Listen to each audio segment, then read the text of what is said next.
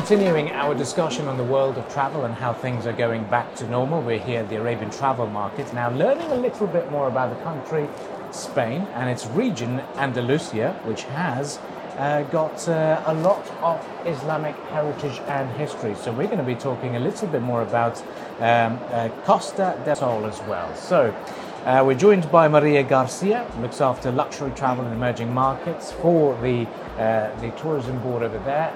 Let's start off by talking about ATM. How has this event been for you to bring uh, the region a bit more closer to the uh, the travel trade over here? Well, for us is uh, we are really um, happy for being here after all these years with all this situation with, with the COVID. So it's great to be to be back. We have been coming to the ATM uh, for many many years because I mean this market is very important for Costa del Sol and especially also for the city of, of Marbella. And we receive so many clients from the GCC countries, mainly in summertime. We have direct flights also with different countries. So we, uh, it's a must for us to come to ATM. And also many of our members, hoteliers and DMCs, that are coming also with us to promote their properties here. Lovely. Okay, so in terms of um, the region itself, it's how are we connected, especially in the summers? We know there's some direct flights. So what, what, what options do travelers from this part of the globe have when they travel to Marbella? Well, they have many many options. In fact, the, the airport of Malaga, Costa del Sol, is the third in importance of Spain after Madrid and Barcelona. So, but especially in summertime, we have direct flights with uh, Etihad, with Abu Dhabi, we have with Qatar, also with Kuwait, with Saudi Arabia, with Bahrain. So it's really easy to fly into Malaga with direct flights in, in summertime.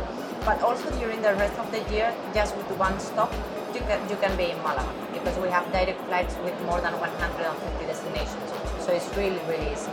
And what makes it an appealing destination for, for this part of the globe? I think uh, when they look at the images and the pictures, that it just makes it a picture perfect spot. But uh, what's been the main driving force? Is it, has it been a better food offering or is it more of the ease and convenience? Or what's the major I mean, I think it's a combination of everything because the, the destination offer uh, well an amazing weather, of course, during during all the year. Um, amazing hotels, uh, great five-star and luxury properties. As you said, of, of course, uh, great offers of gastronomy, Michelin star restaurants, but also the typical local and tapas bars. You know, it's a shopping destination, it's a golf destination, also beautiful beaches. Everything is very close by, so once you arrive to the airport of Malaga, within less than one hour, you can reach so many different points in the province of Malaga. But also, we are very close to other Andalusian cities and provinces like Cordoba, Seville, Granada. So you can do day trips. You can stay in Malaga, you can stay in, in Marbella or in Estepona, and then you can do day trips to any to some other cities. So it's a combination of so many things, experiences, local experiences, culture. Malaga has become one of the most important uh, cultural spots in Spain. You know that Picasso was born in Malaga. You can visit his museum, but also 30 more, uh, more than 30 museums in, in the city. And of course, nature, that maybe is the less known part of the destination.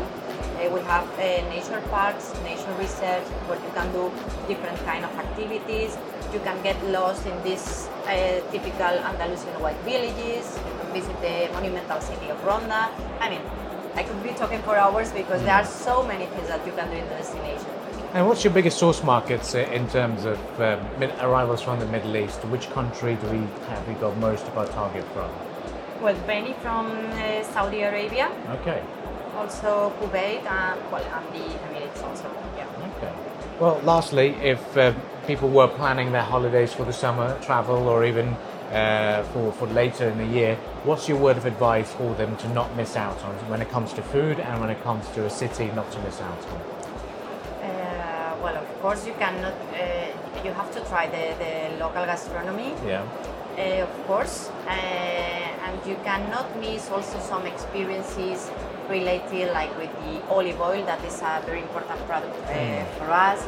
You cannot miss uh, a visit to the city of Ronda, to the downtown of Marbella, Estepona, also the, the city of Malaga.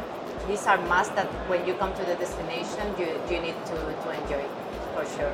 And of course, Puerto Banús, if you are a shopping lover and you want to, to enjoy nightlife also, Uh, it's, it's a nice place to visit. Lovely. Well, thank you very much for joining us, Maria, and we look forward to exploring and discovering more about this part of the world. Thank you so much. Thank, you.